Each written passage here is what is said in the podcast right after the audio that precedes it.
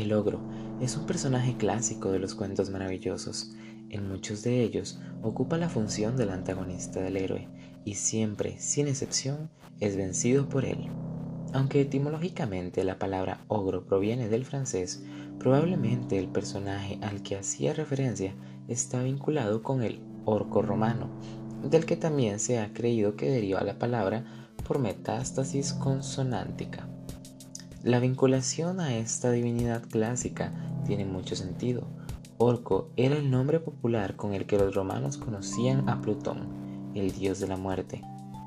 Trasunto de Hades, el señor de los infiernos.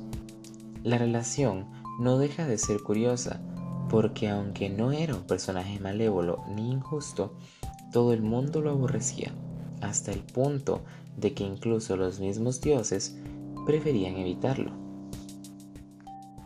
Al igual que los ogros de los cuentos infantiles, el orco romano estaba condenado a la soledad de sus riquezas y como única compañía solo tenía a su mujer, Prosperina, a la que además había secuestrado, del mismo modo que los ogros cohabitaban con la ogresa, que en muchos casos es una especie de esclava, casi un rehén en medio de tanto horror, tal y como ocurre en Pulgarcito. Físicamente, el ogro es una criatura mortal dotada de una enorme fortaleza, parecido a los humanos, pero de mayor tamaño y de naturaleza maligna, monstruoso y feroz.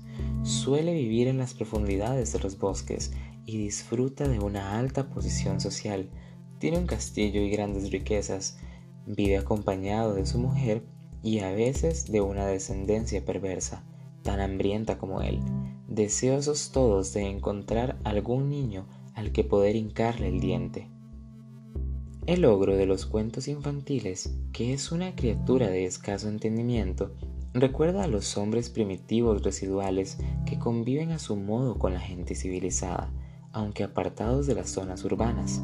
Son seres proscritos, estigmatizados por algún delito desconocido, rechazados por una sociedad que no los tolera.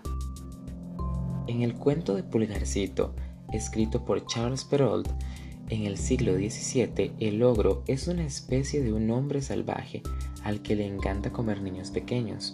Cuando Pulgarcito y sus hermanos llegan a la casa del bosque, la mujer del ogro trata de esconderlos de su hambriento marido, pero este finalmente los descubre. Solo gracias a la astucia de Pulgarcito lograrán salir de allí sanos y salvos, aunque a costa de las vidas de las siete ogresas, a las que mata su propio padre al confundirlas con los niños. Como en tantos otros cuentos maravillosos, en este es el ogro el que posee el objeto mágico que precipita el desenlace feliz de la historia. El punto de inflexión del cuento se alcanza precisamente cuando Pulgarcito logra arrebatarle al ogro las famosas botas de siete leguas, con las que se convertirá en un importante mensajero a las órdenes del rey.